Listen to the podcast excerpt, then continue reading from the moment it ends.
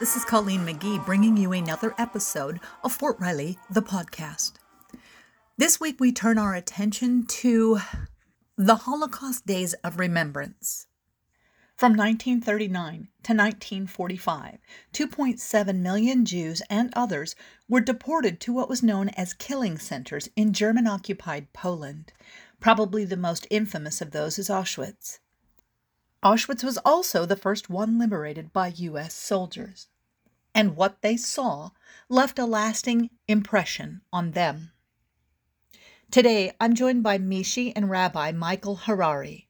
Rabbi Harari is a chaplain and a captain with the 1st Infantry Division, and the two of them are here to talk about the impact that the Holocaust had on their family. Chaplain Harari, 116 Infantry. I'm the uh, battalion chaplain as well as I'm the uh, rabbi here on Fort Riley. Mishi Harari. I'm Chaplain Harari's wife. Okay. So we're talking about the Holocaust Days of Remembrance today. And I, I think the first question I would like each of you to think about and it was why is it important today to remember? In general, when people think of the Holocaust, uh, sometimes they, they narrow it down to think of it on a, a, a Jewish plane and saying that, you know, how many how many millions of Jews were were murdered uh, in labor camps and death camps, um, and thinking it as a you know it was something that just happened to one people at one time, you know, years and years ago during the Second World War. When looking deeper into it, to know that it affected all individuals of any minorities, of any uh, backgrounds, of religions that didn't agree with the establishment or with the Nazi Party. So when thinking about that, it applies more today than e- even it did back then. So uh, it does affect everyone, and learning that a educated, sophisticated community country can do something. Um, the the the battle cry from the Holocaust always is never forget. Uh, because as long as we remember what was done, what could be done by a seemingly civilized population, educated population, it could always it could always happen again in any country around the world. And we're talking, we're really talking about diversity here. Mm-hmm. Yeah.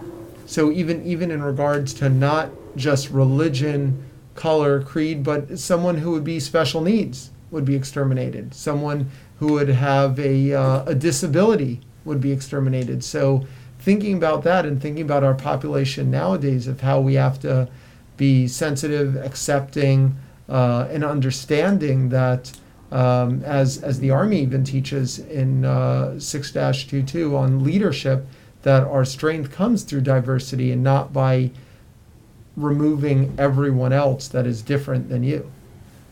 I think for me, it has more of a smaller personal meaning because I, I guess I could say, in a way, the Holocaust is uh, what I come from. My entire family, my grandparents, great grandparents, all of their uh, siblings, neighbors, cousins, aunts, uncles, um, they all went through the Holocaust. Many of my family, many of my family members were, were killed in concentration camps. And so for me, it's just more of a personal thing. Like I feel as if almost a sense of pride to say that this is what my family went through and and this is what my community and their family went through and we're still here and we're strong and we have our families and we've you know we've we've lived and we've grown and I I think it's kind of special for me that people nowadays know what my family went through and what my you know other people in my community what their families went through because I feel like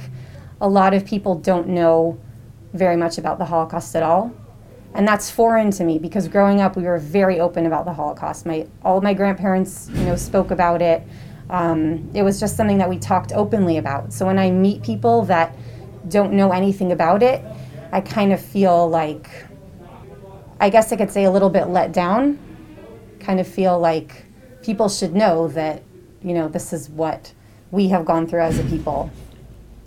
Uh, I grew up in South Florida, where where many Holocaust survivors moved due to the weather and, and other things. So growing up as a kid, I remember clearly people congregants in our in our synagogue with numbers tattooed on their arms from concentration camps. And that was a normal thing. Everyone knew these were survivors with tattoos on their arm one day there'll be no more survivors who's going to tell the story who's going to say hey this is what happened to our people this is what happened to all people that were different my mom's mom spent some years in Auschwitz. And so for her, you know, and, and her husband, my grandfather, that I never met, they were both there. Um, and so I know every, every piece of food was very precious to them. Um, and my grandmother actually became like a, a very uh, well known cook in camps in upstate New York. It was her thing. She just always loved to cook in abundance for people.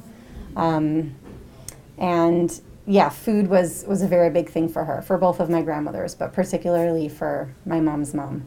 Um, and I remember when I was little, she used to take me on walks and just, you know, she would just talk about the fresh air and the birds chirping, and you know, I, I would assume that a lot of that appreciation came from not having that freedom at one time in her life.